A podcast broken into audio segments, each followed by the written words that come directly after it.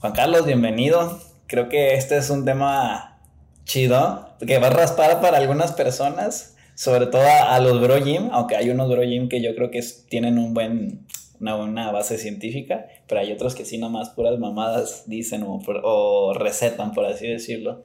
Vamos a tumbar o darle mayor auge al, al placebo. Ajá y quizás algunos conocidos amigos que se dedican a la venta de productos, pero esto es sin fines de lucro, simplemente por hablar con la verdad acerca de... Aquí no estamos promocionando nada. acerca de los suplementos, la verdad es que no vendemos nada, si quieren comprar uno, hay promoción para los que ven el video. Ese es mi código. Bien, pues vamos a hablar de los suplementos que básicamente pues para mí no deberíamos de gastar el dinero en ellos o en pocas palabras no sirven para nada más que para gastar tu dinero. ¿va?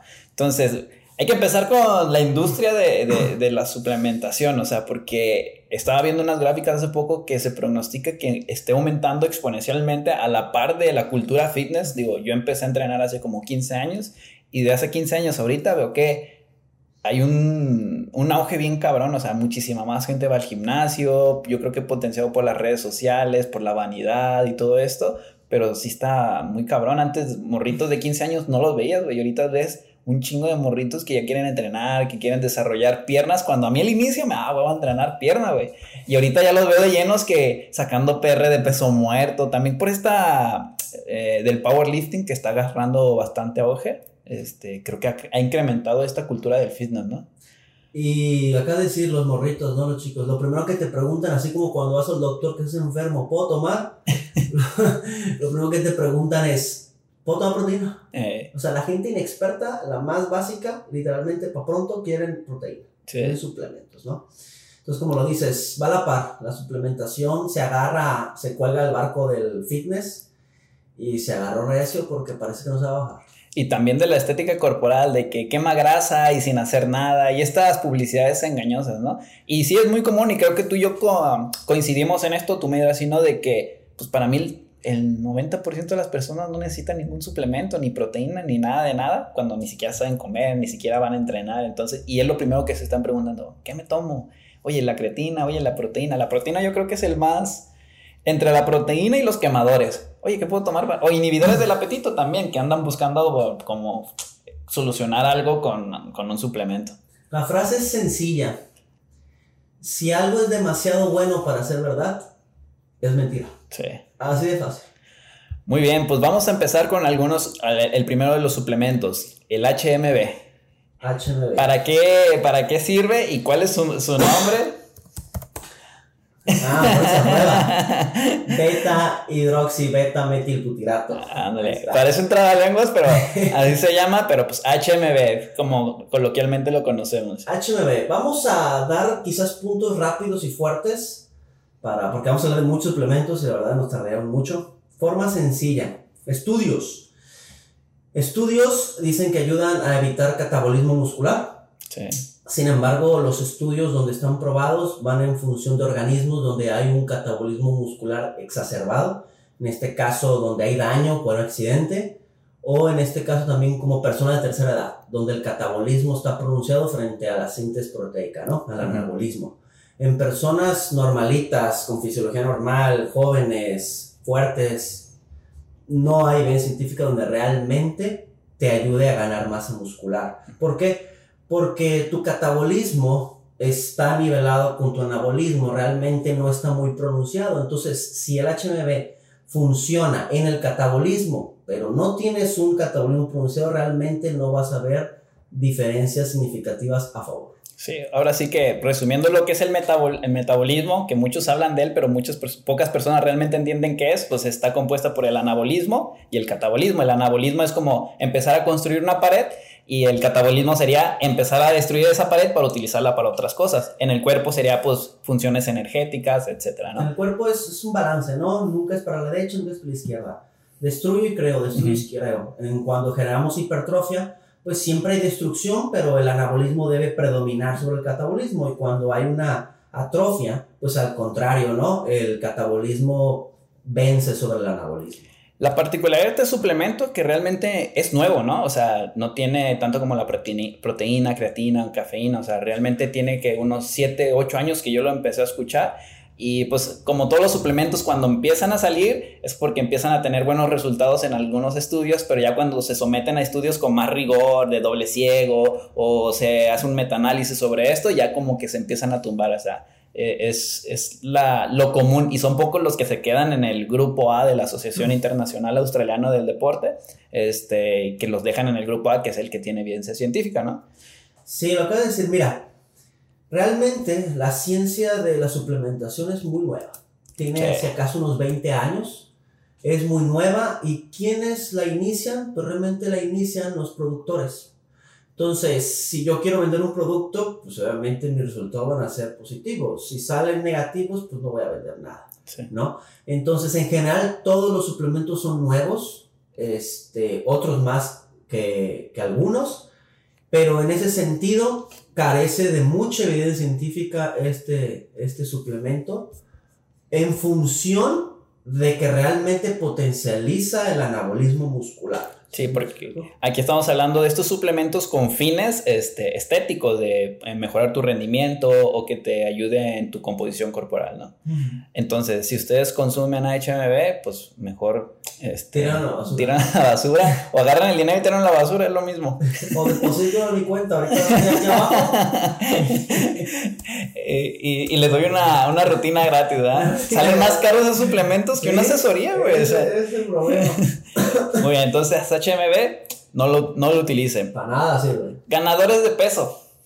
¿Qué es un ganador de peso? ¿Cuándo lo utilizarías? ¿Cuándo no lo utilizarías? Bueno. ¿Es una pérdida de dinero o no? No creo que sea te pérdida de dinero, pero creo que hay que contextualizar. Por ejemplo, el, me sale mucho en internet, eh, influencer, gente bien pendeja. Licuado para ganar masa muscular. Licuado puede definir. Sí. Chinga tu madre. O sea, ok, ve, que, una, que un alimento sea alto en proteínas y alto en carbohidratos no quiere decir que te va a hacer ganar masa muscular, porque eso depende de cuánto necesitas al final de tu día, de si cumple con tus requerimientos, ¿no? Entonces, bien pendejo hacer un licuado para ganar masa muscular, que es una persona bien flaquita y no le pone bien sapo, ¿sí? sí, y generalmente esos licuados es ¿Con un chingo de carbohidratos o sin carbohidratos? sí, o nueces para proteína. Entonces, el ganador de peso, pues es la misma cosa, ¿no? Su nombre dice ganador de peso. Quiere decir que si me lo chingo ya gane peso. Pues podría ser, porque el ganador de peso hace alusión a un, una cucharada de, de una combinación entre mucha proteína y muchísimos carbohidratos, que en teoría sumado a tu dieta habitual, pues te haría subir de peso porque generas un... Te induciría un, superávit. Superávit calórico. Pero justo lo que estamos platicando de iniciar. Yo tenía un amigo, Kike, por cierto, Kike, lo estás viendo. Queríamos subir de peso, muy delgado. Iniciamos en una dieta de 1800 calorías. Terminamos en 5500 y apenas subimos dos malditos kilos de las 1800 a las 5000, ¿cuánto tiempo pasó en...? Seis meses. Cada mes le iba subiendo, cada mes le iba subiendo, subiendo, subiendo. Ya cuando dos a las tres dije, pues chinga tu madre, güey, cómprate un ganador de peso. Entonces, con el ganador de peso, complementamos las 5000, pero el ganador no te daba las 5000. Entonces, en ese contexto, pues no era un ganador de peso, era carbohidratos simples. Quizás para una persona eh, que no necesita de tanta energía, un ganador de peso, pues técnicamente sí lo haría subir de peso. Sí. Yo lo entraría en suplementos que funcionan, sí, porque al fin y al cabo son calorías, un boom de calorías. Aquí la cuestión es que no tienen la mejor calidad, la mayoría son maltodextrinas. Sí. Eh, son polímeros de carbohidratos muy grandes, algunos de absorción muy rápida. Que ojo, metiéndonos en temas saludables, pues no es muy conveniente que todos los pinches días tengas un pico insulínico a las 6 de la mañana. Entonces, le tiras a la parte de ganar músculo, pero pues la parte saludable a la larga se puede ver afectada, ¿no? Sí. Entonces, sumándole que nuestra dieta es alta en carbohidratos, tortillas, pues yo diría, mejor chingate seis tortillas extras o échate un batido de frutas, etcétera. Sería muy fácil generar un ganador de peso. Sí, yo estoy totalmente de acuerdo contigo. Creo que a mí no me atacó trabajar con una persona que lo haya necesitado. Si he llegado tío, a, dietas de 4.000 eh, calorías, 4.300 pero hemos podido abordarla con alimentación. Obviamente ya meto un poquito de alimentos ultraprocesados o cosas por el estilo y no he visto la necesidad. Pero sí llegaría el momento, ¿cuándo lo utilizaría yo? Cuando una persona no alcanza su requerimiento, el volumen de comida ya no lo está tolerando, entonces mediante el ganador abarcaría muchas calorías o ganaría mucho terreno con poco volumen. Entonces ese es el beneficio que le podría haber. Hasta el día de hoy yo no he encontrado, yo no he trabajado con alguien que lo haya necesitado yo de los primeros suplementos que consumí fue esto, me lo regaló mi papá. Y pues yo ni sabía, pues yo me lo chingaba. Yo nomás le pregunté al entrenador, ya me regalaron eso. ¿Cómo tuviste sapito? Cuando subía 90 kilos, no, ahí fue a propósito y con pura comida, güey. Este, y ya yo le pregunté al entrenador, no, pues chingatelo después de, antes de entrenar, y la chingue ya, pues yo lo utilizaba de esa manera, pero sí, este, la mayoría de las personas es mejor que coman más mediante alimentación va a estar más chido, más rico y pues va a ser, se le va a hacer mejor adherencia. Incluso el ejemplo más práctico, ¿no? A mí no me consta, pero el ejemplo más práctico es este Michael Phelps, ¿no?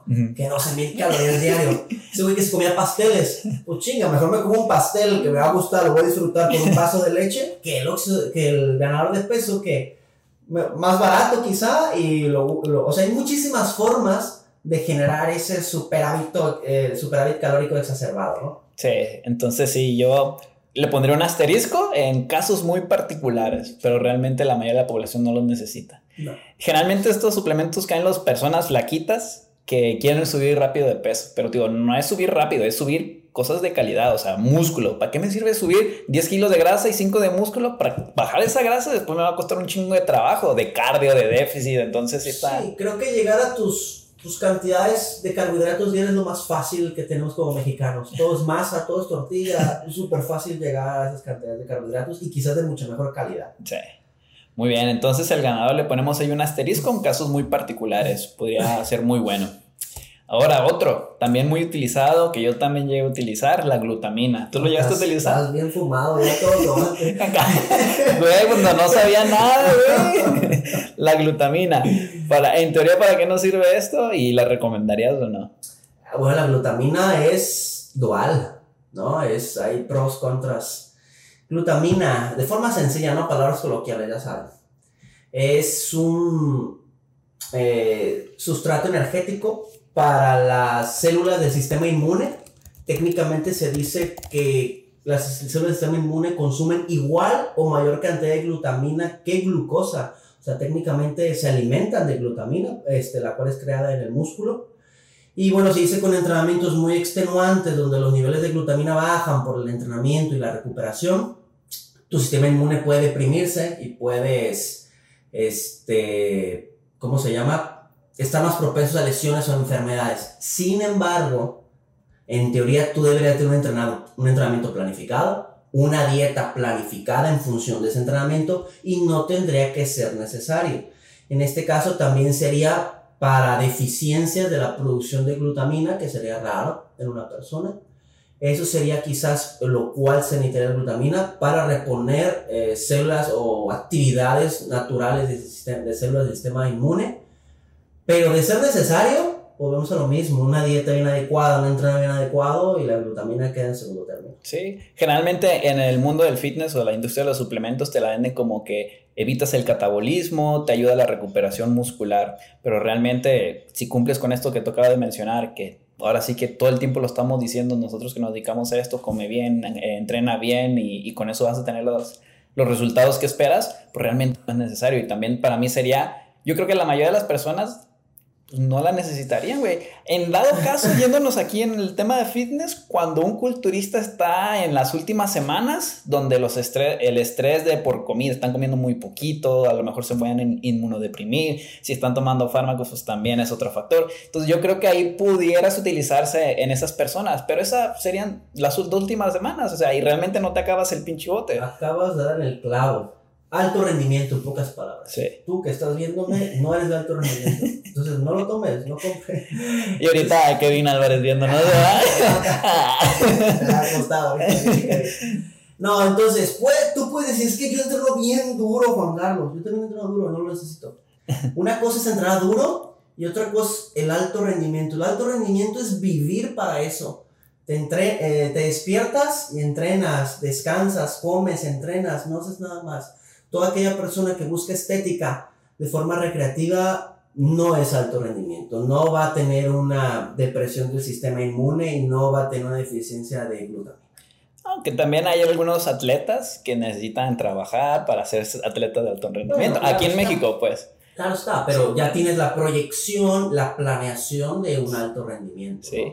Y ojo, también la glutamina con fines clínicos, ahí sí tiene evidencia científica cuando hay una inmunodepresión, cuando hay una bastante degradación de los enterocitos, que son las células que están en el intestino, ayuda a la regeneración de estas para tener una mejor absorción y evitar malnutriciones.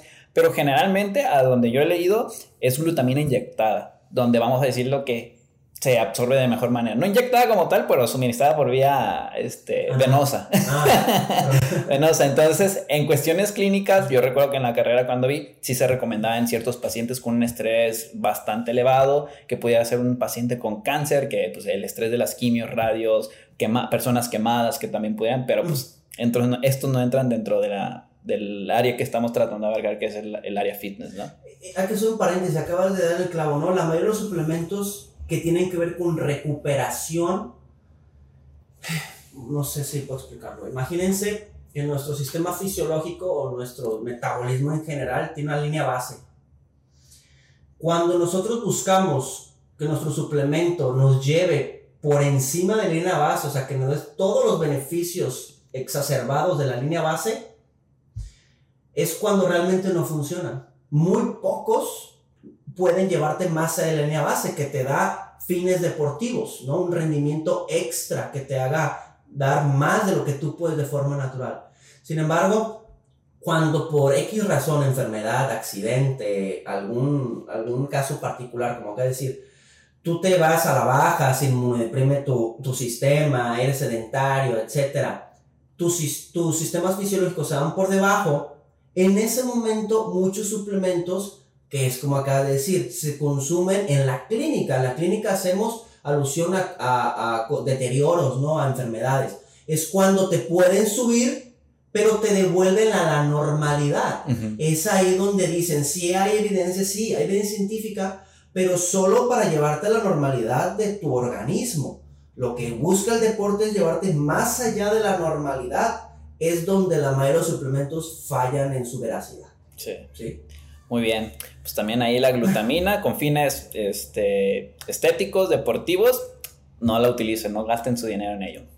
Bien, otros que yo creo que tienen 15, 20 años que empezaron a salir y, y están con todo, creo que se abusa mucho de ellos, los preentrenos diagonal óxidos. yo, yo llegué a consumir también. yo llegué a consumir lo que es el Nitraflex. y, y, el Bullnox o no sé qué. Este, pero realmente yo nunca sentí como que este. Lo que muchos dicen, esa adrenalina, ese pum que te dan, o sea, yo me los tomaba y entrenaba a gusto y ya, pero decía, pues si no siento nada, pues de la chingada.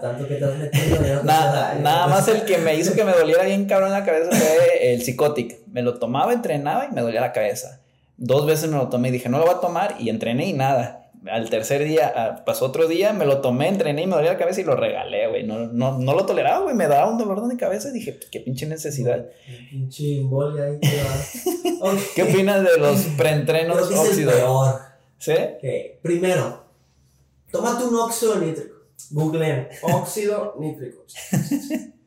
lo primero que les voy a decir, el óxido nítrico es un gas que se produce en las oxidonítricos sintasas del, del músculo esquelético, habla. ¿Qué dice? Es un gas. Si tú quisieras consumir óxido nítrico, necesitas inhalarlo, literalmente necesitas inhalarlo para consumir óxido nítrico. Entonces, de entrada, ni siquiera es óxido nítrico lo que te venden. ¿Sí? De entrar. Porque es un gas. Porque es un gas, exactamente. Mejor aquel de los, del helio, yo creo que te da más. Este, esa es una. Dos, lo que te venden es un precursor del óxido nítrico, L-arginina. A partir de la arginina, el cuerpo produce óxido nítrico. ¿Sí? Ahora, el óxido nítrico que hace? Vasodilata, ¿no? Hace que haya mayor mayor eh, área, mayor transporte de, de, sangre a los músculos, etc. Pero sí tendríamos que contextualizar un poco en fisiología. No quiero ser muy técnico ni nada, pero vamos a hacerlo sencillo. Los sistemas energéticos del cuerpo, forma genérica que todo el mundo conoce, aeróbico, anaeróbico. ¿sí? El entrenamiento de pesas es anaeróbico, el cual realmente la presencia de oxígeno es irrelevante. El hecho de que haya mayor vasodilatación y que te digan es que los músculos se oxigenan más y la verga, de nada me sirve. Otra, otra cosa que te dicen, perdón que te interrumpa, que te va a dar un pump, que te van a bombear y que eso te va a beneficiar para tu ganancia. Ay, sígueme.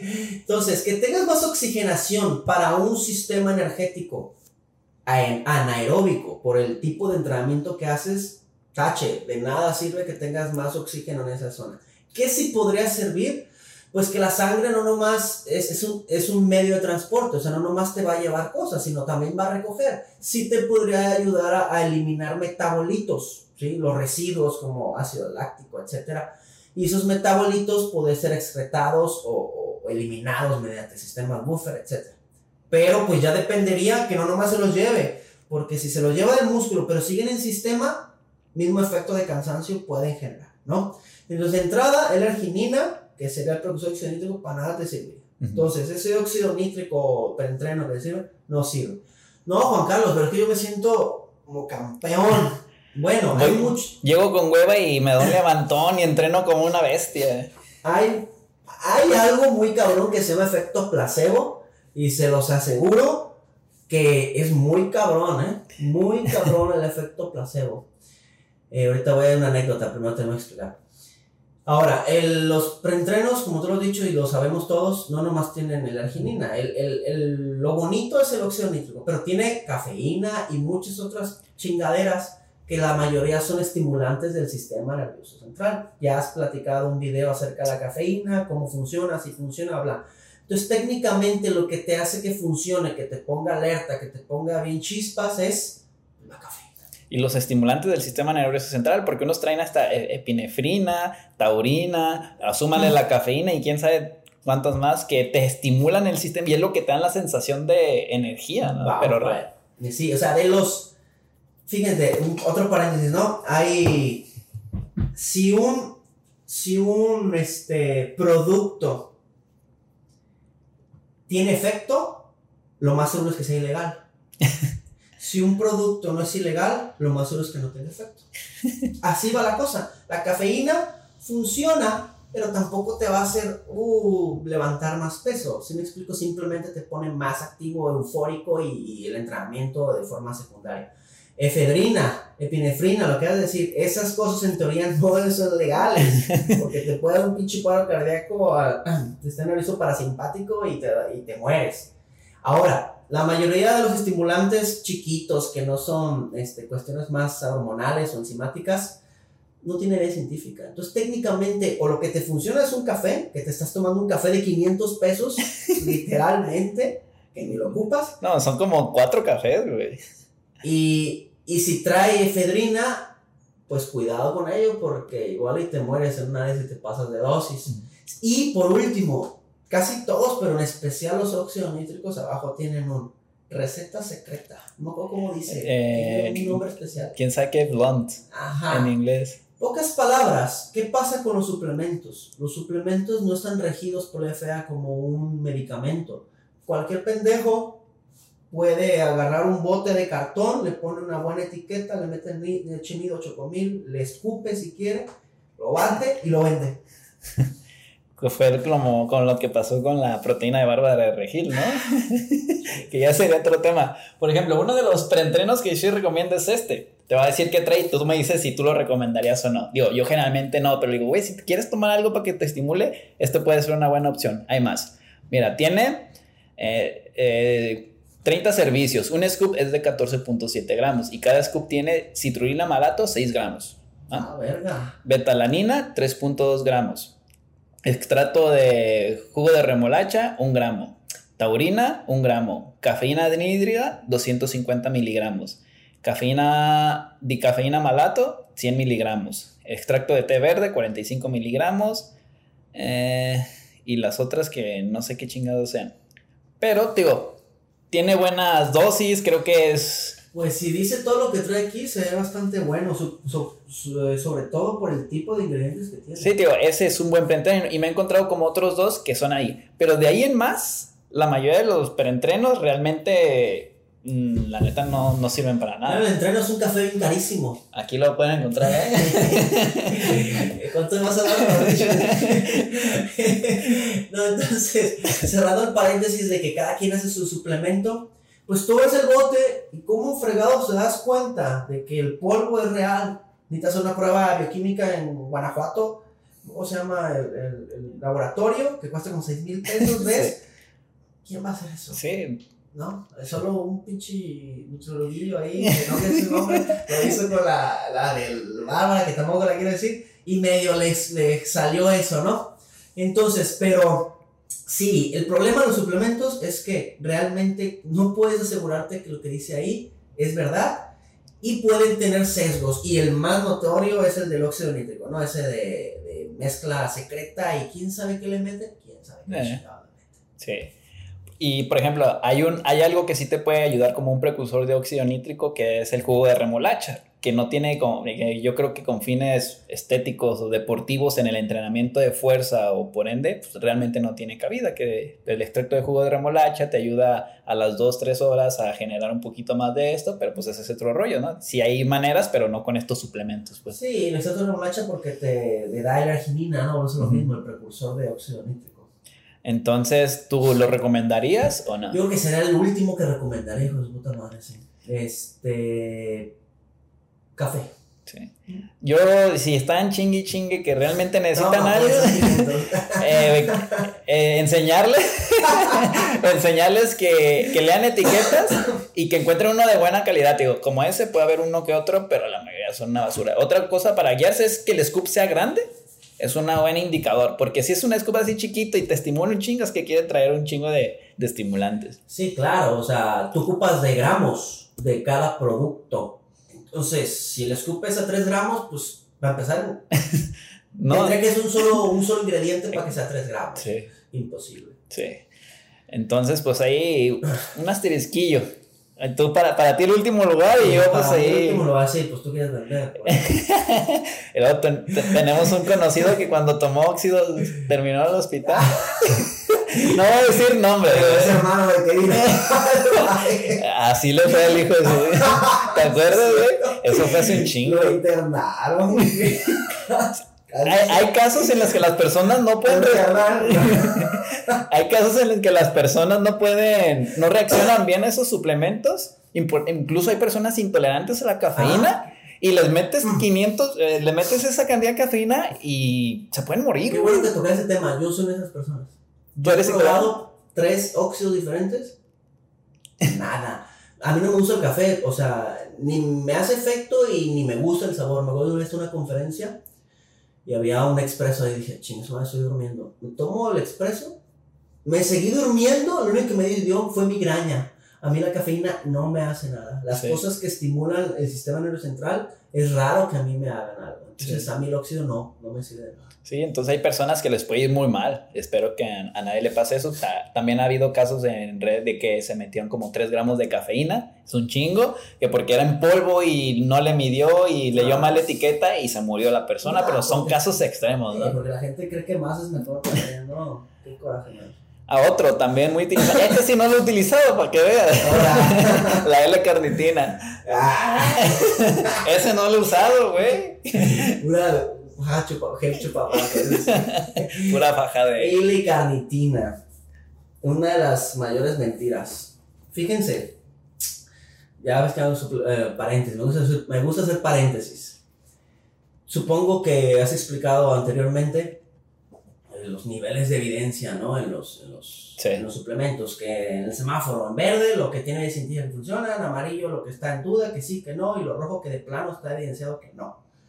Ahora, L-carnitina yo creo que es el suplemento más engañoso porque dice verdades a medias. Sí. ¿Cómo? Dicen que la L-carnitina te, te va a ayudar a quemar grasa. Y si tú googleas L-carnitina, te va a salir. Eh, quema grasa, ayuda, bla, bla, y pues dices, si dice que quema grasa y tomo L-carnitina, funciona. Entonces, ¿cuál es la verdad? La verdad es que la L-carnitina participa en uno de los procesos de la oxidación de la grasa, pero no oxida grasa. ¿Cómo? Vamos a una clase básica de fisiología. Muy sencilla, ¿no? La grasa, para empezar, pues no está libre, ¿no? No es como agua, está en las células, en los adipocitos. Es como un globo. Tú comes más grasa, grasa y se va inflando, tú pides grasa, se va desinflando. Esa grasa para, viaja a través del torrente sanguíneo. Cuando uno quiere perder grasa, pues activa la, la lipólisis. Esa grasa sale del, del, del viaja a torrente sanguíneo, llega al músculo donde se va a utilizar como energía, que es el término coloquial, pero es la oxidación de grasas. Pero antes de oxidarse, entra al músculo y tiene que entrar a la mitocondria el mitocondria, imagino todos los que estudian esto es básico, ¿no? Donde se produce la energía en el cuerpo. No, también ves la parte de las células en la, en la secundaria. Que no, no en la administración, vean. No, pero en la secundaria, ah. cabrón. Que te hacían hacer una maqueta de que el núcleo y, y, eh, y todas esas mamadas, el, citoplasma y todo eso. lo ves, lo ves, digo. A lo mejor no se acuerdan, pero pues es algo que está ahí en la célula. Es la fuente de poder de la célula. Sí, es Está la célula y está el núcleo y está otra madre que mitocondria. la oxidación de grasa se da dentro de la mitocondria. Ahora, las grasas no pueden, bueno, por mediante un canal difunden hacia la célula muscular, CD34 creo. Ah, este, pero tienen que entrar a la, a, la, a la, mitocondria. No entran como Juan por su casa. Tienen que pasar. Y, ¿Y quién es el que rige el paso? la L-carnitina. Ahora, los, los eh, ácidos grasos de cadena corta difunden y pasan como campeones. Y media también. Los de media también. ¿No? media y larga no pueden. Y son la mayoría de los que consumimos en la dieta. Bueno, donde yo me quedé el metabolismo, incluso en el estómago se absorbía, se alcanzaban a absorber unos ácidos grasos de cadena media. Pero el muscular no. Ah, ok. Ah, es lo que yo me refería. Falta de contexto. Entonces, la L-carnitina, pues es el pinche RP que dice: tú pasas, no pasas, ¿ah? Pocas palabras, agarra la grasa, la mete adentro, va en redundancia, de la mitocondria y se oxida. Pero la L-carnitina no quema la grasa, solo deja, da el paso a que la grasa entre donde debe ir. Ahora, para empezar, no oxida grasa, va a empezar. Ayuda en el metabolismo de las grasas Ayuda siempre y cuando haya la necesidad. De nada me serviría tener mucha L-carnitina si la salida de la grasa del adipocito, o sea, el primer paso, no se activa. No va a haber grasa que llegue. Segunda, si hay mucha grasa y entra, pero el cuerpo no requiere de energía a partir de grasa, tampoco se va a oxidar, la grasa va para atrás y ahora le vuelve a acomodar. Entonces, no está, la oxidación de grasas no está, no está mediada por la L-carnitina. La L-carnitina es un paso más de los cientos que hay antes de oxidar grasa. Entonces, desde ahí, participa sí, oxida no. Y lo más importante, los estudios nos dicen, si tú temas L-carnitina, toda la L-carnitina se queda a nivel de torrente sanguíneo, pero tú la ocupas en la célula muscular, no pasa a célula muscular, entonces toda la que entra se excreta. Por ahí unos alegan, no, es que si te lo inyectas. Ah, también es común, ¿eh? Que si te lo inyectas, si funciona, que metaanálisis, que después de un año de, de, suplementar, después de un pinche año ya adelgazaste todo, ya engordaste todo. O sea, en el, peor, en el mejor de los casos que sí funciona después de una dosis este, de persistencia durante un año, después de un pinche año, ¿para qué sirve? No tiene caso, la verdad. Y la mayoría de las personas que suelen recurrir a estos suplementos no duran un año. mejor en un año cambia tus hábitos, mejora, mejora tu entrenamiento, come bien y ya, la tienes. Ahora, ahora, justo acabo de darle clavo otra vez. Es baboso. Oye, nomás la cara y el chongo, güey. el efecto placebo. La gente dice, ya estoy tomándole carnitina. Pues chinga, hago dieta y entreno, bajé de peso. Güey, pues estás bajando de peso por la dieta y el entreno, no por la L-carnitina. Sin embargo, si esa ayuda mental extra te va a motivar, pues adelante, daño no te va a hacer. Pero si buscas cuidar tu bolsillo, mejor chingatelos en otra cosa. Sí. Entonces yo también ahí sí, la L-carnitina no la recomendaría. Oye, no, espérate, había Gatorade con L-carnitina. Ah, sí, y, atún. Con L-carnitina. pues es parte de la mercadotecnia, güey. De que pues la gente se queda con estos branding de, oye, pues esto sirve para esto y pues lo ves en todos lados. Pues hay jabones detox y productos detox. Entonces, digo, se aprovechan de, este, de estos auges y estas corrientes que se generan un pico, generan muchas ganancias y pues aprovechan eso esa ola, por así decirlo. Y no, es... me da coraje a las personas porque siempre he dicho, no es tu obligación saber, porque pues entonces yo tendría que saber construir casas, ¿no? sí. Pero sí es tu obligación hacerle caso al que sabe, no a cualquier güey por ahí. Pero sí.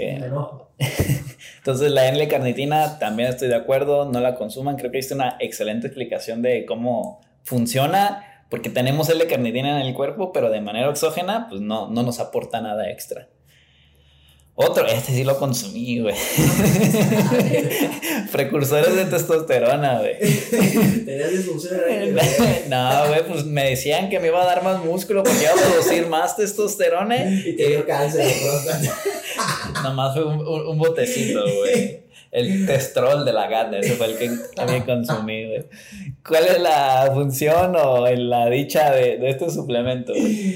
Mira, no me acuerdo exactamente los ingredientes, pero en pocas palabras y resumidas cuentas, tú para producir testosterona requieres de, de minerales, ¿no? Aparte, de colesterol, que de deriva la testosterona.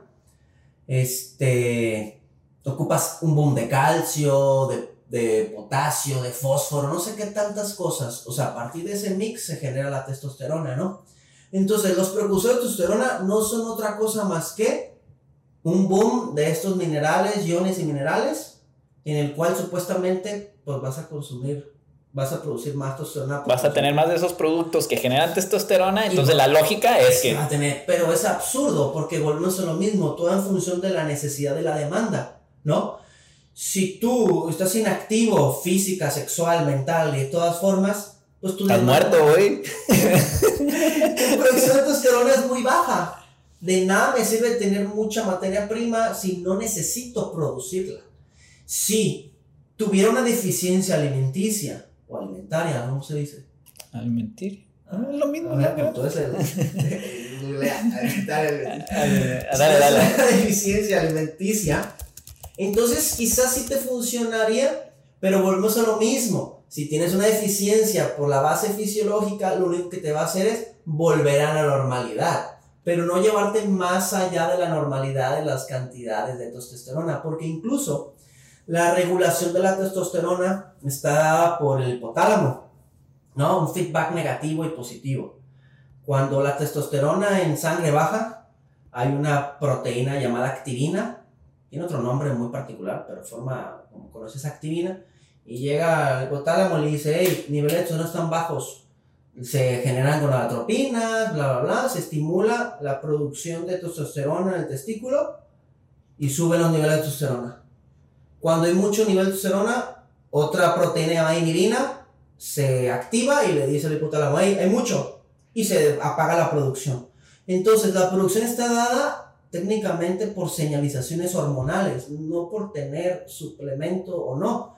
Volvemos a lo mismo, si las señales de producir testosterona pues no tienen los minerales y, iones, pues entonces te ayudará, pero a la normalizar, no a darte un extra de testosterona. La única forma de tener más testosterona es inyectarte esteroides sí. anabólicos. Es la única forma. Sí, y creo que es muy importante que menciones esto, que el cuerpo tiene maneras de regular, no nomás la testosterona, todo, o sea, la cantidad de agua, sodio, sal, todo esto, de que pues tiene una retroalimentación, es como un termostato. Hay mucha testosterona, no necesito, pues que deje de producirse. No tengo poquita por ciertas circunstancias, pues que se eleve, ¿no? Entonces es importante que comprendan eso. Entonces, de manera suplementada, el cuerpo va a seguir regulando eso. Entonces, la única manera que la vamos a aumentar sí o sí es por los esteroides anabólicos y ahí incluso es donde se da el hipogonadismo. Sí, es hipogonadismo, ¿verdad? Donde le estamos metiendo mucha testosterona al cuerpo, el cuerpo deja de producirla y es cuando los testículos se hacen pequeños. El, pene no, porque luego dicen, es que se les hace chiquita.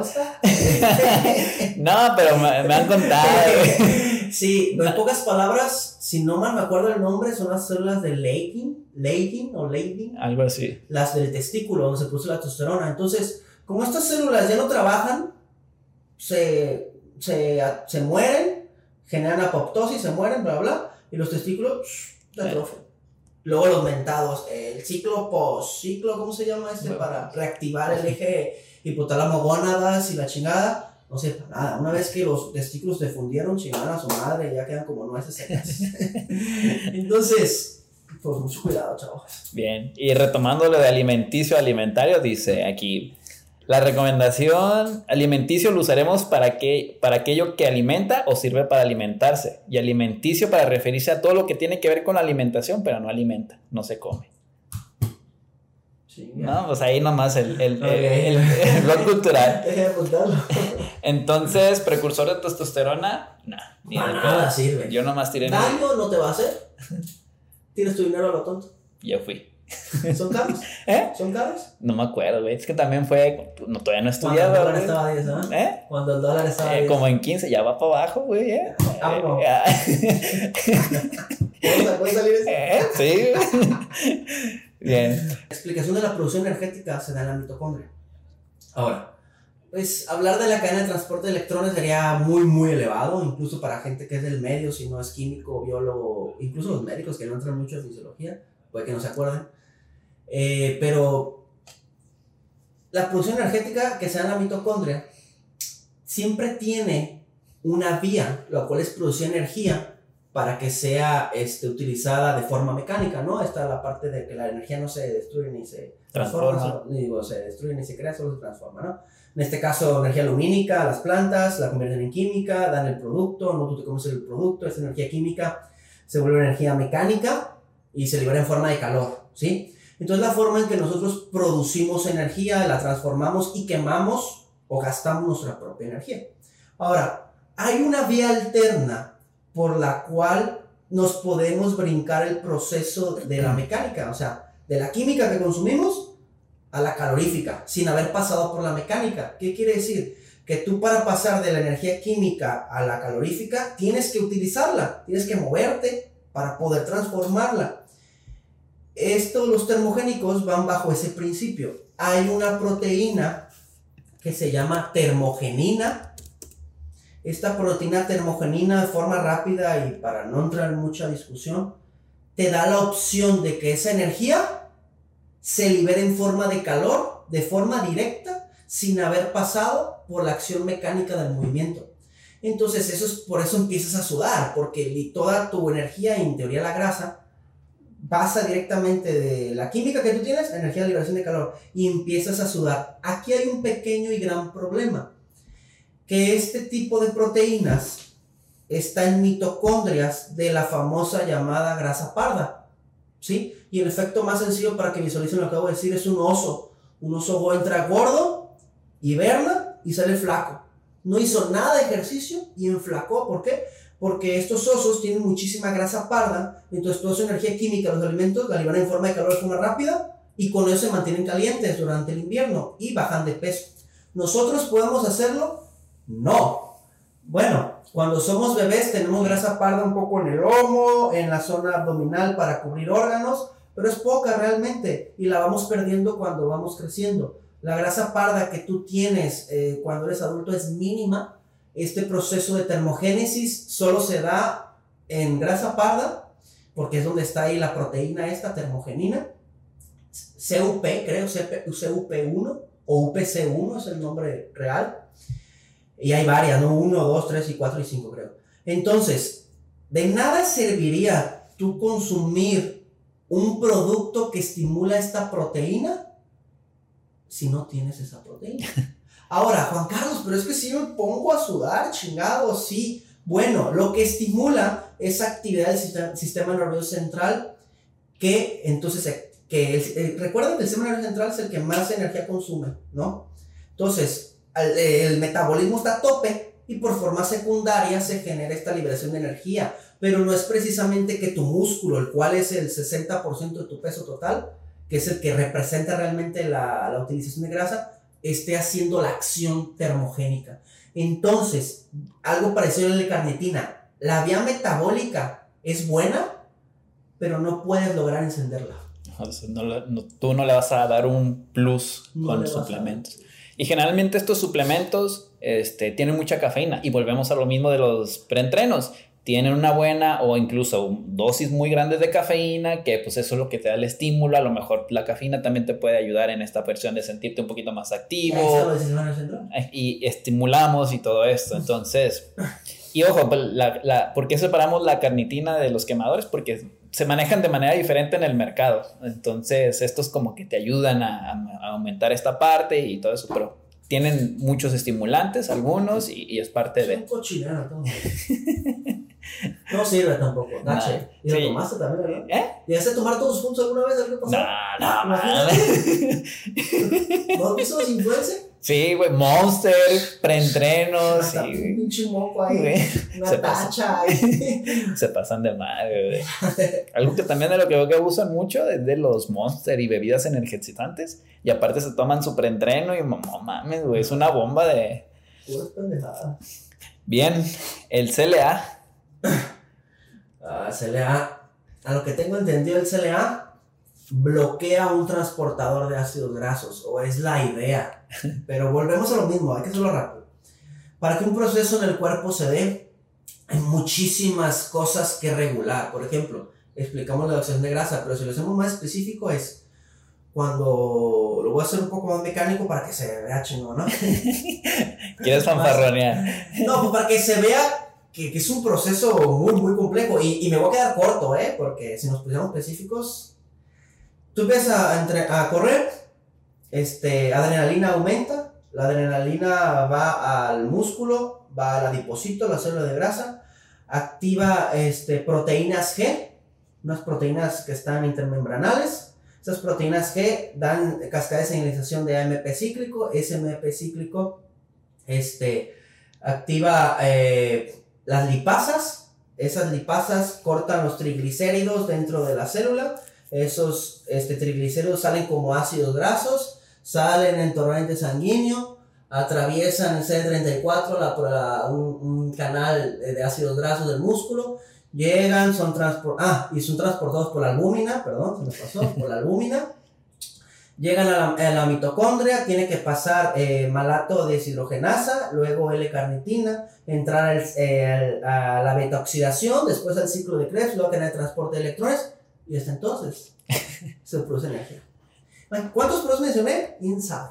Esta mamada, lo único que pretende, según es, bloquear un proceso y ya. Sí. Imposible. No puedes controlar un sistema fisiológico tan complejo con inhibiendo solo. Bueno, sí podrías, pero a nivel de oxidación de grasas es muy complejo porque hay muchas, porque tendríamos que tomar también en cuenta este que tienes que tomar la dosis necesaria para inhibir todos estos transportadores, que quién sabe cómo es, efectos secundarios que podría haber, si realmente se inhibiera, entonces realmente eh, es casi imposible que se logre. Okay. Sí, es generalmente estos suplementos te dicen que inhibe la, el almacén de grasa y que te puede ayudar a, a quemar más grasa o oxidar más grasa. la única forma de que un alimento te ayude esto de grasa, no recuerdo los nombres, quizás tú sí, es inhibir a nivel del intestino delgado la absorción.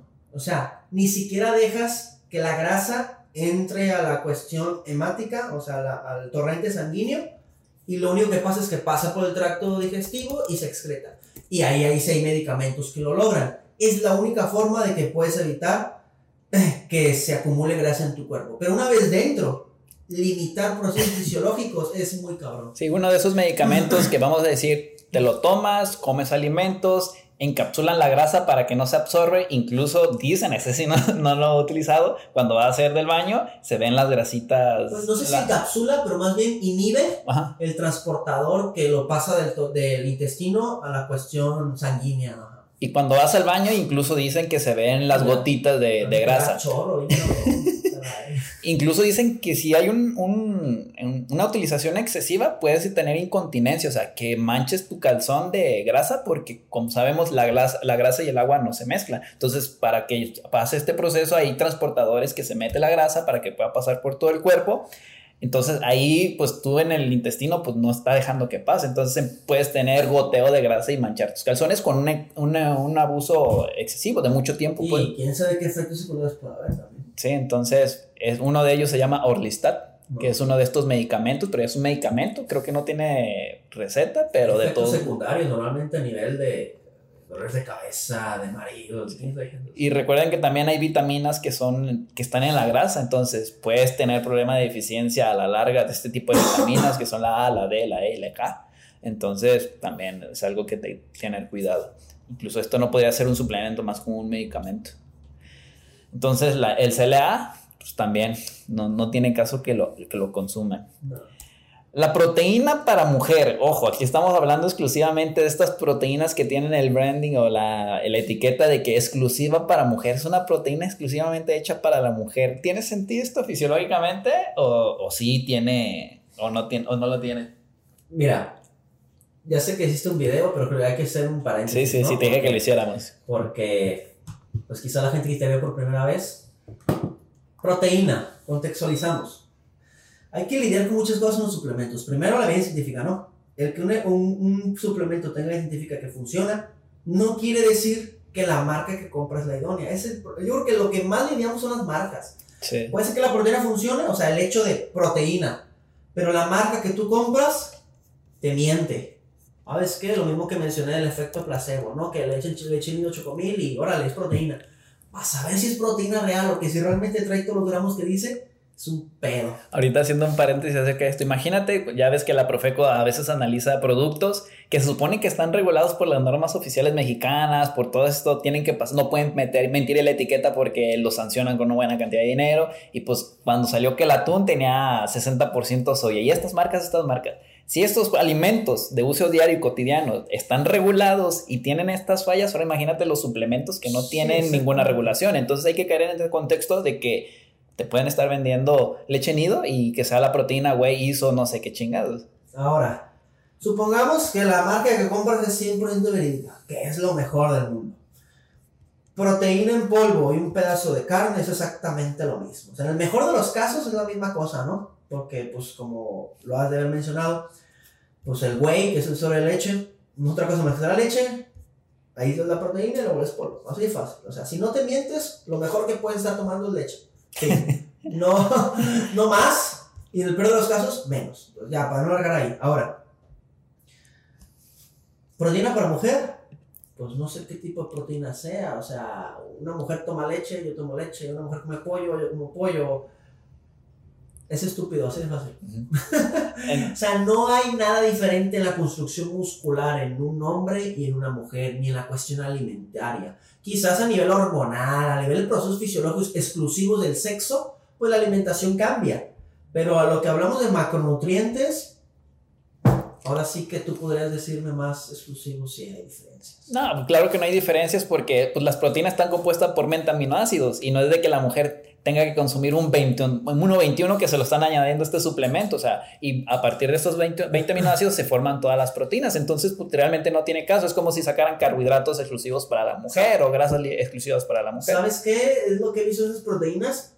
Que, que no es precisamente la proteína para mujer, es que tiene añadidos ah, también. que ayudan a la mujer. Pero sigue siendo tonto, o sea...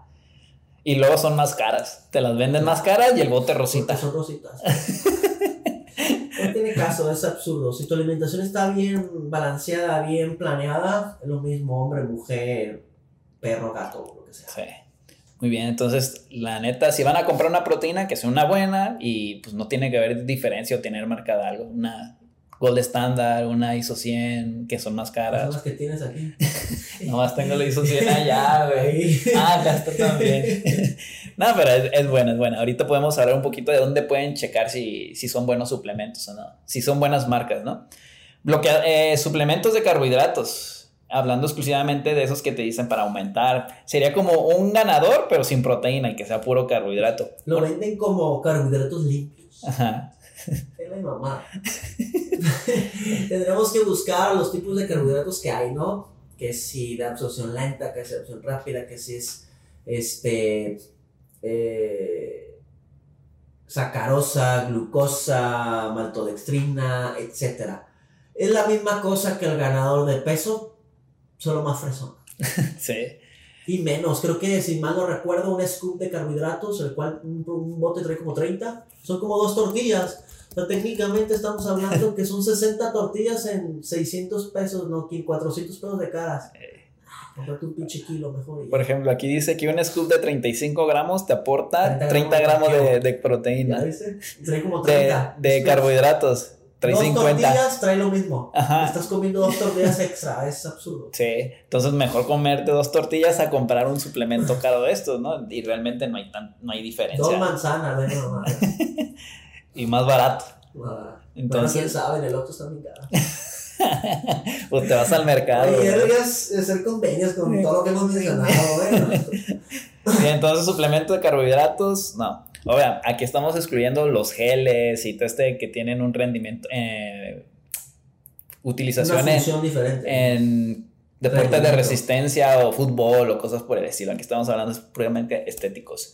Y pasando de los suplementos a los carbohidratos, bloqueadores de carbohidratos, que también eso es algo que yo no tengo mucho viendo, pero la primera vez que había, oí hablar de uno de- fue de Michelle Lewin, que estaba promocionando, no sé, su marca o otra marca, que decía que estos suplementos te los tomabas, comías una, una comida rica en carbohidratos y pues no se absorbían. Entonces, ¿qué esa era la magia de esto? Misma dinámica que los de grasa, ¿no? La bloqueada es a nivel de, de intestino delgado. En intestino delgado están los, el GLUT 2 y GLUT 5. GLUT 2 para glucosa y GLUT 5 es para fructosa. Está el intestino delgado de este lado, el epitelio y, y la, la arteria, ¿no? O sea, el alimento tiene que pasar de aquí para acá para meterse al, al, torre- cuerpo. al torrente sanguíneo. ¿Qué pasa? Pues simplemente bloquean cómo se absorben, donde, donde pasan, y entonces siguen su camino y se excretan. Así de fácil. ¿Funcionan? Sí funcionan. Igual que la cuestión de grasa. Pero pues algo tan sencillo como tener una dieta con déficit calórico y consumir la cantidad de carbohidratos que quieres. O si no quieres, este, si vas a bloquear los carbohidratos, pues mejor una dieta sin carbohidratos y ya, te dejas de pendejadas. Sí, creo que también estos suplementos se crean con la, con la tendencia de que muchas personas le tienen miedo o culpan a los carbohidratos de que sean las culpables de que tengamos obesidad o que almacenes mucha grasa. Me imagino que topas en consulta, no, es que los carbohidratos, ¿por qué tanta carbohidrato? ¿Por qué tanta tortilla? Porque le tenemos miedo a esta tendencia, ¿no? Pero bueno, es lo mismo, el efecto secundario perjudicial que genera es el mismo, comas, este, tengas una dieta sin carbohidratos o los bloquees, o sea, al fin y al cabo, la necesidad de glucosa que vas a generar el cuerpo y la cetoacidosis, que es otro tema, y los cetonas y todo, se va a generar, porque al fin y al cabo no entran carbohidratos, no entra glucosa al cuerpo. Entonces, funciona si funciona, no por los métodos adecuados. Mejor me restringo alimento, gasto menos en alimento y no gasto en un suplemento y te ahorras más dinero. O sea, te puedes ahorrar en los alimentos, exactamente. Entonces, pues prácticamente es lo mismo. Y aprendes quizás a comer con una dieta de déficit calórico. Ajá.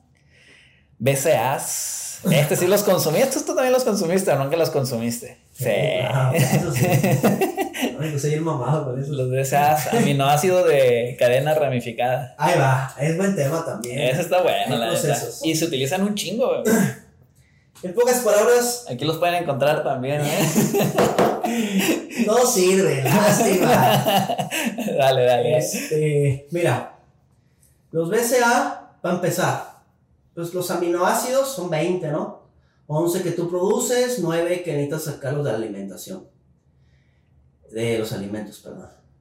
Estos aminoácidos son ladrillos. Se juntan y crean la proteína, ¿no? Es la base de, nuestros tejidos. Ahora, si tú puedes consumir, para empezar, es como el intro, ¿no? Si tú puedes consumir la proteína entera del alimento, ¿para qué chingados consumes aminoácidos? De entrada. Si tú en un bistec te estás aventando 20 gramos de proteína, o hasta 40, depende del tamaño del bistec, y te chingas un scoop de 3 gramos de aminoácidos, no te pases de verga, eso tiene las nueces. sí, es Sí, sí, sí. absurdo. Desde ahí, desde ahí. Pues chingate todo el bote para que sea la misma cantidad de la carne. Desde ahí se me hace absurdo. ¿Sí? Desde ahí. Ok, no, que sí funciona. Va. Los amigos de cadena ramificada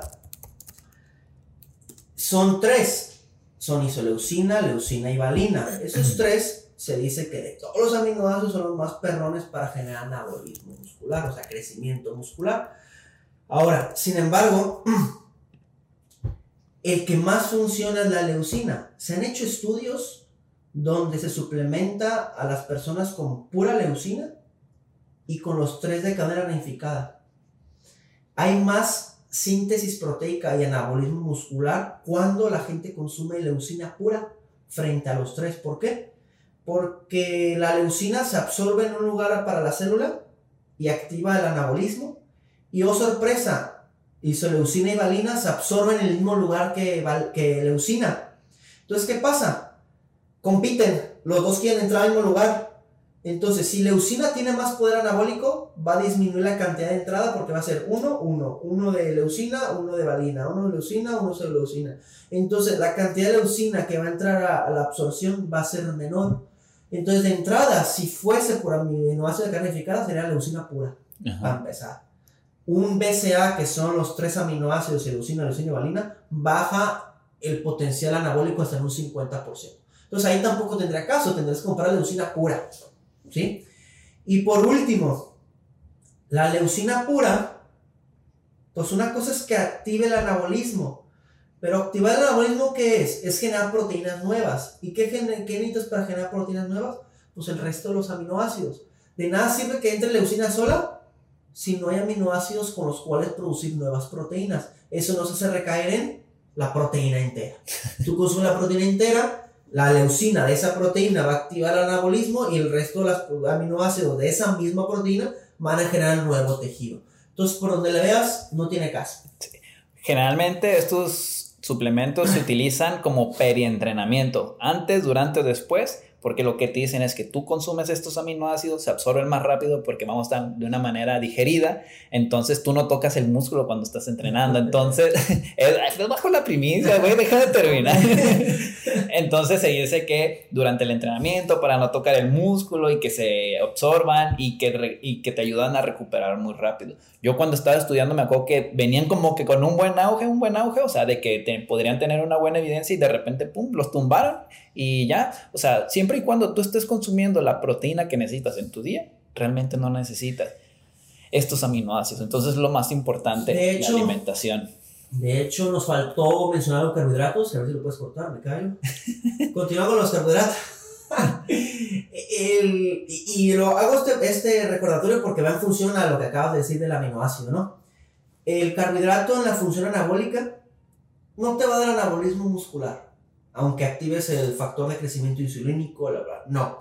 El mayor atribución que se le da al carbohidrato es un anticatabolismo muscular. En pocas palabras, cuando catabolizas el músculo, cuando tienes poca energía en el cuerpo, la glucosa se acaba, entonces al cuerpo no le queda otra más que agarrar el músculo como energía. Pero si tú tienes la cantidad de carbohidratos y glucosa necesaria en el cuerpo, nunca o en menor medida vas a tocar el músculo.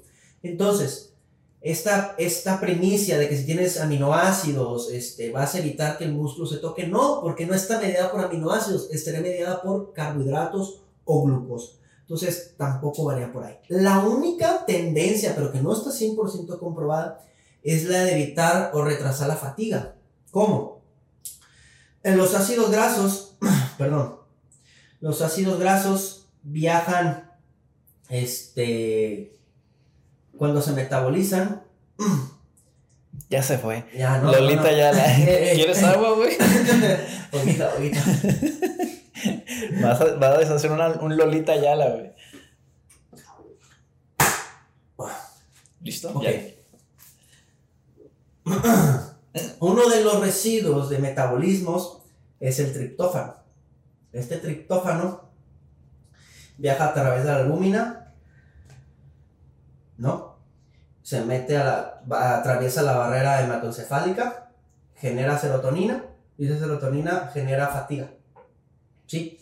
Ahora, cuando tú estás entrenando, digo, perdón, no viaja a través del albúmina, trabaja a través del albúmina cuando se metaboliza.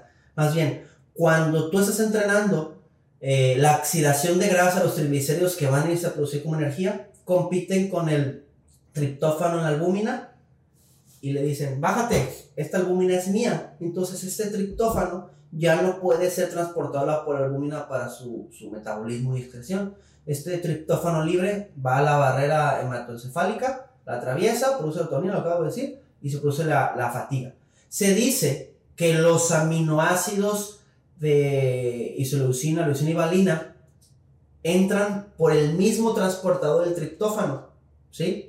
Entonces, volvemos a lo mismo, no es lo mismo que ese transportador esté única y exclusivamente para el triptófano y pasen 10 moléculas por segundo, a que lleguen los aminoácidos y le digan, hey, uno y uno.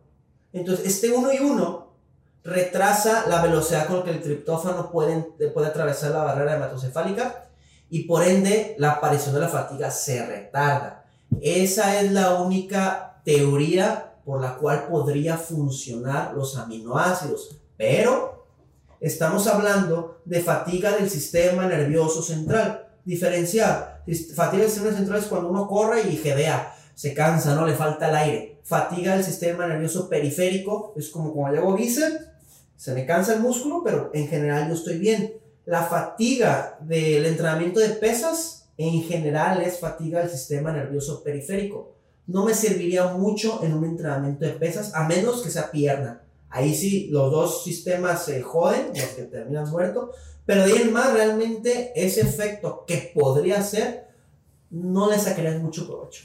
Sí, además, pues, ¿qué, ¿qué, te puede dar? ¿Un por ciento? ¿Punto cinco por ciento? Realmente la gente no necesita eso que nos está viendo. Sí. Muy bien, entonces los BCAs tampoco los recomendaría. Eh, yo cuando lo recomiendo, lo ah. recomiendo cuando la gente tiene una dieta apretada en carbohidratos y se les antoja algo dulce. Tómate aminoácidos como algo dulce, no tiene carbohidratos, no te va a hacer daño y chíngatelos. Sí, yo también tengo personas que consumen eh, BCAAs durante el entrenamiento porque dicen que el agua natural no les gusta, entonces el dulzor o eh, el sabor que tiene les gusta. Es la única función que llevan los aminoácidos. Y pues está chido, ¿no? También, pero también si están buscando este efecto y eh, pues no tiene caso. Si les gusta, pues también, y si quieren gastar dinero, pues como también. una paleta sin calorías. Mejor un culé o algo por el estilo, un agua de sabor. un culé con agua loca, Bien, y por último, las peptonas. Este, la verdad, yo no, no, lo conozco, no sé mucho de él. ¿Qué es esto y para qué sirve teóricamente? Vamos sencillo. Eh, a mí el gimnasio me llega, si me quiero poner peptonas porque se inyectan las nalgas y me va a crecer. Y, y lo inyectas porque va directo al músculo de la zona y crece. Las peptonas no son más que cadenas de polipéptidos. Cuando uno, una proteína va a generarse, están los aminoácidos, los aminoácidos se unen y generan cadenas de de polipéptidos, ¿no? Luego estas cadenas se entrelazan y a ganar una forma y ya se genera la proteína. Entonces, lo único que tú estás inyectando es... Ah, o sea, ya es inyectado. Es inyectado. Es un proceso intermediario que va a terminar siendo una proteína. o sea, es absurdo. Es que sí funcionan, sí funcionan y volvemos a lo mismo, funcionan en cuestiones clínicas. Cuando hay una herida, y tu cuerpo necesita recuperar esa zona, necesita una producción de la zona proteica muy grande, tú dale, ayúdale, sabes que ya están casi las proteínas hechas aquí, péptidos, úsalas, recupérate rápido, pero hasta ahí. Cuando tú estás sano y quieres algo extra, no, imposible, fisiológicamente no lo podemos. Entonces, peptonas son polipéptidos inyectados en la zona y lo atribuyen a los glúteos y que funciona, porque la evidencia científica dice que en la clínica funciona, sí, pero en la cuestión estética, no. Que es de lo que estamos hablando aquí. Pues vamos a responder unas preguntas ahí que nos dejaron por Instagram de una manera breve. Muchas de las que nos preguntaron, pues ya las respondimos durante el video. Ya sería como un resumen súper, sin, sin entrar a la clase de fisiología con Juan Carlos. No, ya no, Bien, esta dice, está larga, ¿eh? ¿Qué tanto influye la toma de aminoácidos en los resultados de los culturistas? Creo que la mayoría de los culturistas toman un buen de suplementos y según información que he leído o he compartido con profesionales del ramo, la mayoría de los suplementos no tienen un impacto fuerte en las personas que los ingieren. Entonces, primero habla de, de los aminoácidos en los culturistas. ¿Crees que tenga alguna función en este caso? Porque está hablando de culturistas como tal. Vamos a hacerlo rápido, ¿no? Tú lo acabas de decir, es un impacto casi nulo y luego fue lo que hablamos casi de los dos suplementos del día.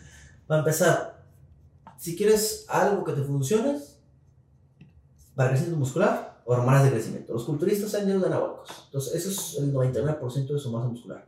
Todo lo demás, aminoácidos, no funcionan, ya explicamos que no tiene caso tomarlo.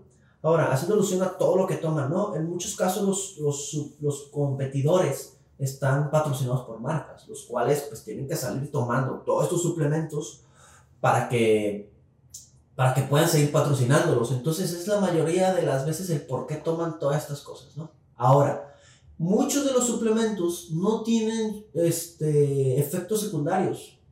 Te lo tomas, no pasa nada y ya. Entonces, en el mejor de los casos que sí funcione, pues ya la hicieron. En el peor de los casos, a excepción que tenga efedrina o cosas que puedan alterar la, el sistema en general, no te harían ningún mal. Entonces, tomarlos no te añadiría más de lo que el propio anabólico puede dañarte el hígado. o sea, ¿sí me explico? O sea, eh, metabolismo de suplementos, metabolizar los suplementos sería significante frente al metabolismo de los anabólicos. Entonces, realmente da igual si los toma o no. Pero si tomarlos les va a dar un beneficio de, de producto, beneficio económico, lo hacen. Entonces, Pues sí. técnicamente no tiene caso. Lo hacen por esas razones. Sí. Aquí hay una, se repitió dos o tres veces, carlitin- carnitina, L-carnitina. L-carnitina ya explicamos, la L-carnitina no oxida grasa, es un proceso, ayuda al proceso de los muchos que se necesitan para oxidar la grasa y tú la produces de forma, de Natural. forma natural. Tus niveles de carnitina no van a aumentar más por consumir carnitina, ya lo explicamos por qué. Este, y aunque aumenten los niveles, si tu demanda energética no aumenta, no va a haber más oxidación de grasa. Entonces, la L-carnitina que producimos nosotros ayuda a, pero cuando la tomamos en suplemento, no sirve para nada más que para tirar tu dinero a la da un basura. beneficio extra. Bien. L-carnitina. Bien. Creatina, proteína, CLA y quemador. ¿Vale la pena? Empecemos por la creatina. Eso me la voy a aventar yo. La creatina yo creo que para mí es el top uno de los suplementos de todos ellos. Ya hice un video hablando de eso, este, pero hacemos un resumen rápido. Ayuda a aumentar fuerza, retiene un poquito de líquido dentro del músculo y te ayuda a ganar masa muscular. Esto es algo que funciona por saturación de las reservas de, de creatina, lo que te hace más fuerte y esto. Pero no es algo que vayas a sentir, ah, ya me pegó la creatina, como muchas personas estaban esperando que, que lo hagan. Entonces, esto es de por lo menos de- durante dos semanas tomar 5 gramos de creatina. Yo la recomiendo después de entrenar para que se saturen estas reservas y te da este efecto. Es, una suple- es un suplemento seguro, con bastante evidencia científica y que yo consideraría para muchas personas, pero no para todos. Yo, haciendo prensa en la creatina, si puedes conseguir una creatina que tenga el sello de Crepure, Ujú. que es como una organización que se dedica a validar las creatinas en el mundo, sería como lo más idóneo. Sí. Es difícil conseguirlas. Esta, esta, esta la tiene. marca la tenía, ya no la tiene. Ya se lo quitaron. Me imagino porque, pues, cuestiones de pagos y eso, yo Sí, creo. Pero sí, esta marca tenía. Sí, yo este, también, yo por eso la empecé a consumir esa, pero sí. Entonces la creatina sí. Proteína. ¿Tú qué opinas de la proteína? La proteína como tal funciona. Funciona para dar una alternativa a no consumir carne. No te va a poner más mamado, para nada. En el peor de los casos te juegan con las mentiras de la proteína que dice que trae 20 gramos. Tú contabilizas tu dieta con 20 gramos y la trae 10. Ya tienes una, un merma en tu dieta. Entonces, si eres vegetariano, que no consumes carne, si la cantidad de carne que te puede nutrir nutriólogo es mucha porque no eres muy carnívoro, porque no te cabe, porque te tardas mucho, bueno, quitan, bajando un poco la carne, metes proteína. Si tu nutriólogo quiere que comas proteína, que comas carne a las 12 del día y tú estás trabajando, bueno, mete proteína. Serían los únicos momentos realmente en los cuales podría tener, eh, valdría meter proteína. Si tú comes con tu dieta, puedes comerla todo y la realizas de forma idónea, no tendría caso cocinar. Sí, nada más como para hacer más fácil tu dieta. Para hacer más fácil la dieta. Entonces, bajo esos casos. CLA, ya hablamos de él, que se, se supone que ayuda, bloquea el almacén de grasa y te ayuda a oxidar más grasa, pero ya vimos que son un chingo de procesos que realmente pues, es difícil de inhibir bajo un, un sustrato, ¿no? Un, un ingrediente en este caso. Y quemador, pues ya también bajo la dinámica de lo que es así el quemador, pues es muy buena la teoría, pero llevarlo a la práctica pues es bastante complicado mediante un suplemento. ¿no? Aquí otra. Eh, timing de suplementos, marcas con calidad en sus productos. Acá ya entrando en el timing, pues sería algo acerca de un atleta de alto rendimiento donde cuesta más, eh, importa un poquito más. Pero qué timing, en qué suplementos, aunque no los hayamos mencionado, utilizarías así como que el timing. Creatina, post-entreno, Ujú. siempre después de entrenar. Todos los demás serían relevantes. irrelevante a la hora que te lo tomas. Bueno, si es que los quemadores sirvieran, pues siempre sería antes, ¿no? Cafeína, si tiene timing, eh, antes de entrenar, 45 minutos antes, media hora antes. Eh, ¿Qué más? La proteína que muchos lo utilizan como para estimularte después de entrenar, ¿la recomendarías como para generar estas, eh, que te dé un extra? Con timing, no. Los estudios dicen que la síntesis proteica, o sea, el crecimiento muscular generado por el entrenamiento dura hasta 5 horas post entreno. Entonces, técnicamente no te pasa nada. Lo que sí hay timing, si quieres ganar más muscular, son carbohidratos. La reposición de glucógeno en músculo, el cual es idóneo para la energía muscular, se da mucho mejor y más facilitada en la primera media hora post-entreno que después. Entonces, si buscas ganar masa muscular y no tienes mucha grasa que perder, o sea, estás en forma, sí necesitarías consumir tus carbos luego, luego, y de una vez si quieres la proteína o la proteína a tiempo después, pero de ley, carbos después de entrenar. Ahí sí. Marcas, marcas de calidad en sus productos. ¿Qué marcas tú conoces que, que tengan buenos productos dentro de los que tienen cabida? Mira, el problema es México no la marca. Hay muchas marcas buenas, pero a la hora del de, proceso que el que la compra, que que la revende, que se abren, que se... Es el mayor problema, ¿sí? Más bien quizá tendrías que asegurarte que tu, tu, tu proveedor pues tenga un trato más directo, que él mismo o sea de confianza, que te asegure lo que te vende más que la marca. Ahora, ¿cómo saberlo? Pues la mayoría los suplementos no son fáciles de hacer, sobre todo la proteína, que es el más vendido. Entonces, quizás la forma más burda, absurda, pero quizás que podría funcionar para elegir, una proteína, sería el precio. Generar una proteína es muy caro.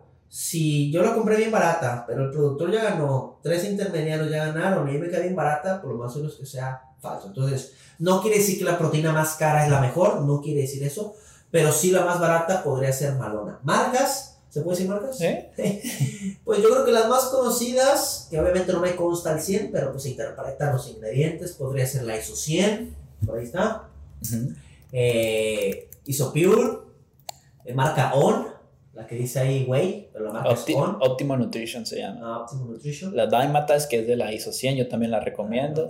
podría ser. También la BPI se me hace una marca que tiene bastante tiempo en el mercado y con un buen prestigio. no, la, no la leí, no he leído ingredientes, pero creo que sí. Es buena. La Mutan, hay un asterisco, pero creo que pasa de panzazo. ¿Será? ¿Por qué la tienes ah, pero tú no la Entonces, eh, también hay una mexicana, los de Evolution, que tiene la proteína WP100. Ah, Esa es una marca mexicana. Es buena. Y, es, cara. Es buena. Es, buena. Entonces, eso también yo la recomendaría en sí, todos los productos de, de esta marca. No nos está patrocinando ni nada, pero creo que podría entrar. Yo buscaría los suplementos, si se puede, eh, sellos como de normas, como ISO, como IFS, como IFOS o como el de CreaPure, exactamente para, para creatina, ¿no? Normalmente los suplementos ahí abajo traen como, como los sellos de garantía, que puede FDA, etcétera. Entonces yo buscaría quizás eso, a la hora de verlo, quizás podría investigarlo.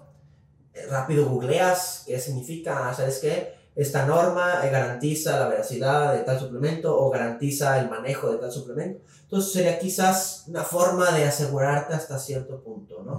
Si es un poco más fiable o no, más allá de la marca. Otra marca buena también es Lagat. Lagat. Lagat. Es buena, buenísima. Sí. Bien, pasemos. Dos preguntas de, con la misma pregunta. Ganadores de peso, ganadores de masa muscular, pues son suplementos que te aportan muchas muchos carbohidratos con muchas proteínas que en dados, en casos muy particulares donde la persona no alcance a consumir todos los alimentos porque es mucho volumen, podríamos utilizarla pero siempre priorizar, si se puede por alimentación, bien, si no, no, ya hablando como de dieta de 5000 calorías me dijiste, podría ser una opción para utilizarla y pues es proteína con carbohidratos eh, con mucha cantidad en poca, en poca porción. Basta mejor. Acá los preentrenos y su uso correcto. Entonces ya hablamos también que la mayoría de los preentrenos eh, son malos pudieras encontrar unos buenos que tengan arginina, otros citrulina, este, cafeína también pudiera ser, betalanina también la podrían incluir, eh, tomarlos 30 minutos antes de entrenar, eh, probar tolerancias de nosotros hacia los suplementos, empezar con dosis pequeñas y llegar a la dosis adecuada, que sería pues no consumir más de 400 o 500 miligramos de cafeína, por ejemplo.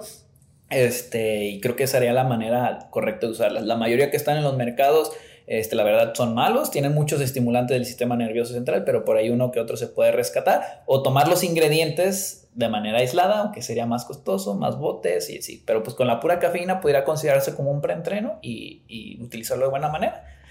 Bebidas, ¿tú recomendarías las bebidas estas energizantes? Monster. Tienen cafeína, la misma cosa. pero con azúcar. Con mucha azúcar, sí. No, no, porque te está agregando muchísimas calorías. O sea, mermaría tu dieta, a menos que seas alguien que tiene una dieta muy grande, de muchas calorías, podría cuadrarse. Si buscas estimularte, pero sin engordar, pues no para nada. Bien. Y la última, para ya despedirnos, estaría bueno hablar de la fiabilidad de las marcas en un tipo top marcas más confiables. Ya hablamos un poquito de esto. Pues la Dymatize, creo que es una buena marca. La Optimum Nutrition ON, también, la GAT, la Mutan, la BPI, esta la marca mexicana. No, dijiste todas, todas la que sea, Evolution. No, no, no, pues hay muchas, hay unas que, que no tanto, pues. Eh, sí. Es que pues yo son las que más suelo recomendar. ¿Qué marca, qué proteína? Mira, lo de esta, pues eh, siendo determinando que llegó a, buenas manos y no tuvo adulteramiento. Cualquiera de que veas, aquí en mi consultorio Sí, entonces. No, sí, sí hay marcas, pero no son lo mismo. Un buen nutriólogo es el que hace el menor uso posible de los suplementos. Sí. Entonces, ya con eso son todas las preguntas que tuvimos acerca de suplementos. ¿Algo más por agregar? Nada. Entonces, ya saben, siempre una buena alimentación va a ser la base de todo, un buen entrenamiento. Hay algunos suplementos que pueden ayudar. Creatina, proteína y cafeína. Yo me quedaría con esos y no agregaría nada más. Y yo creo que en personas, en casos muy particulares. Un fricazo ahí. Ese funciona a tope. Muy bien, Juan Carlos. Pues estuvo muy buena tu clase de fisiología. La neta está chido. Este, espero que les haya servido para entender cómo funciona el cuerpo, para tratar de entender dónde se supone que interfieren los suplementos y ver si es viable o no viable que de manera exógena funcionen alguna sustancia en los suplementos. Entonces, pues nos vemos después para otro tema. Ya te mandé varios, ahí vemos cuál grabamos. ¿Vale? Y nos vemos el próximo capítulo. A ver si no sales virolo otra vez. Ya sé, güey, qué pedo con tu cámara. Eres tú, güey. Sale, nos vemos y siempre consulten a un médico, a una persona que individualice su caso, va a ser lo mejor. Aquí hablamos de manera general. Hasta luego.